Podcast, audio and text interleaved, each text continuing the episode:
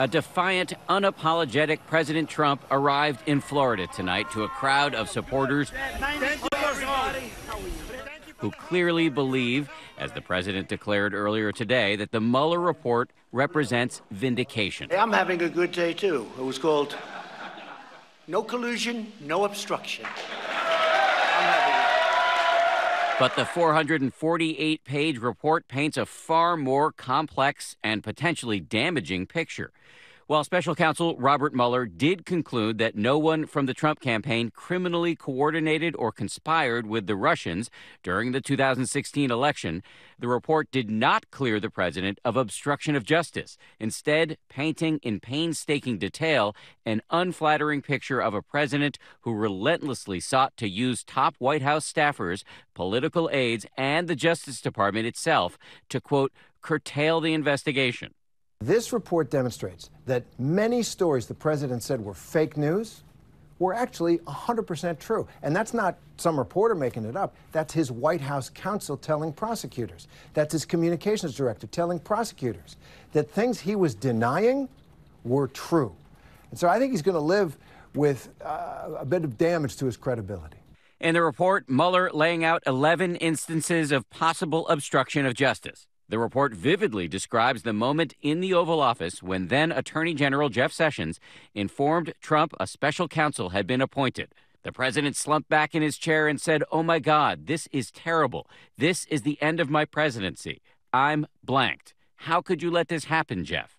There are a lot of ugly things in there about the way President Trump tried to kill this investigation. According to the report, President Trump ordered former White House counsel Don McGahn to have Mueller fired. The president called McGahn at home and directed him to call the acting attorney general, Rod Rosenstein, and say that the special counsel had conflicts of interest and must be removed. McGahn recalled the president telling him, Mueller has to go. Call me back when you do it. McGahn refused, deciding that he would resign rather than trigger what he regarded as a potential Saturday night massacre. Ultimately, he stayed on for over a year. It could have been much worse for the president if he had been allowed to follow his own instincts. He was stopped from stopping it. He should be very grateful for that. Shortly after he ordered his top lawyer to oust Mueller, the president was asked about it and flatly denied it. Mr. President, have you thought or thought about or considered uh, leading the dismissal of the special counsel? I haven't given it any thought. No, I'm not dismissing anybody. But the report reveals he was determined to do just that. So the, the picture is of a, a president furious about the investigation who can't get his own aides to do his bidding because they thought it was illegal. The president was furious after Attorney General Jeff Sessions recused himself from investigating Russian interference in the 2016 election. I have now decided to recuse myself. I'm very disappointed with the Attorney General. According to the report, Sessions told investigators the president asked him to unrecuse himself, but he would not. It's a terrible witch hunt. It's a witch hunt. It's a rigged witch hunt. Since the beginning, Trump railed viciously against the special counsel. There was no collusion between the Trump campaign and the uh, Russian people. There was no collusion. There's been no collusion. There's been no obstruction. But the investigation did produce real results. In all, there were 37 indictments in the Mueller probe, including several of the president's closest aides, some of whom pled guilty. The bottom line for most Americans, I think, is whether or not the conduct described in this report by the president is criminal or impeachable, it's revealing. It reveals his character as president, how he sees the office, how he exercises the power. Robert Mueller was appointed to investigate Russian interference in the 2016 elections. And while the report shows that Team Trump did not conspire with the Russians, the investigation also identified numerous links between the Russian government and the Trump campaign.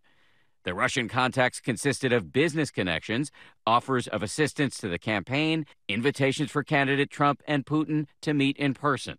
The campaign relished messages that Vladimir Putin's forces were using to try to sway the election, and the Russians knew it. Russia, if you're listening, I hope you're able to find the 30,000 emails that are missing. According to Mueller, the Russian intelligence service, the GRU, was listening. Within approximately five hours of Trump's statement, GRU officers targeted for the first time Clinton's personal office. Donald Trump said publicly on many occasions, we want to see those emails. And in fact, uh, soon after he said it the first time, we saw the emails, and they were extremely damaging to Hillary Clinton. Mueller's team says the president's aides and his family also worked to spread the fake news Russia had posted on social media. But Mueller concluded that there was no evidence that these people knew they were promoting Vladimir Putin's handiwork. On Twitter tonight, the president again lashing out against the special counsel, tweeting, I had the right to end the whole witch hunt if I wanted. I could have fired everyone, including Mueller, if I wanted. I chose not to. I had the right to use executive privilege. I didn't. There is a sense of relief that the investigation is finally over, that the big picture con- conclusion on Russian collusion uh, was without any evidence. Uh, but there is a lot in this report that will lead to a whole new phase of this investigation, now done by hostile Democrats on Capitol Hill. Those Democrats are asking Robert Mueller to come to the Hill to testify in person and they are voicing their displeasure with President Trump's hand-picked Attorney General William Barr, whose four page summary released three weeks ago is now being criticized as an attempt to define the story in the president's favor. The Attorney General did a grave disservice to the country by misrepresenting significant parts of the Mueller report. Democrats here on Capitol Hill are fed up with the way the Attorney General has handled the special counsel's report, and now they are demanding to hear from Mueller himself. This becomes a complicated political judgment for Democrats. In the immediate term, they can push to see the full report. They can haul up Bob Mueller and, and Barr up for their decision making on Capitol Hill and qu- create quite a spectacle. Whether Mueller himself speaks publicly, we have not heard the last of him. We learned today that the special counsel investigation has spawned 14 other criminal investigations. Mueller and his team are saying, we believe he probably obstructed justice here, but we can't prosecute a sitting president, and we can't even say that in the report because it would be unfair to him since he can't respond. Sometimes lost in all the rapid fire developments involving the Mueller probe, the fact that Russia did succeed in interfering in an American presidential election. We know from every source now the Russians interfered in an American election. That should be concerning to everyone. How will today's developments affect President Trump's political standing in this deeply divided country? People who hate Donald Trump found lots of new reasons to hate him in this, and people that love Donald Trump kind of expected a lot of what was in this. So it is a day that feels climactic and anticlimactic all at the same time.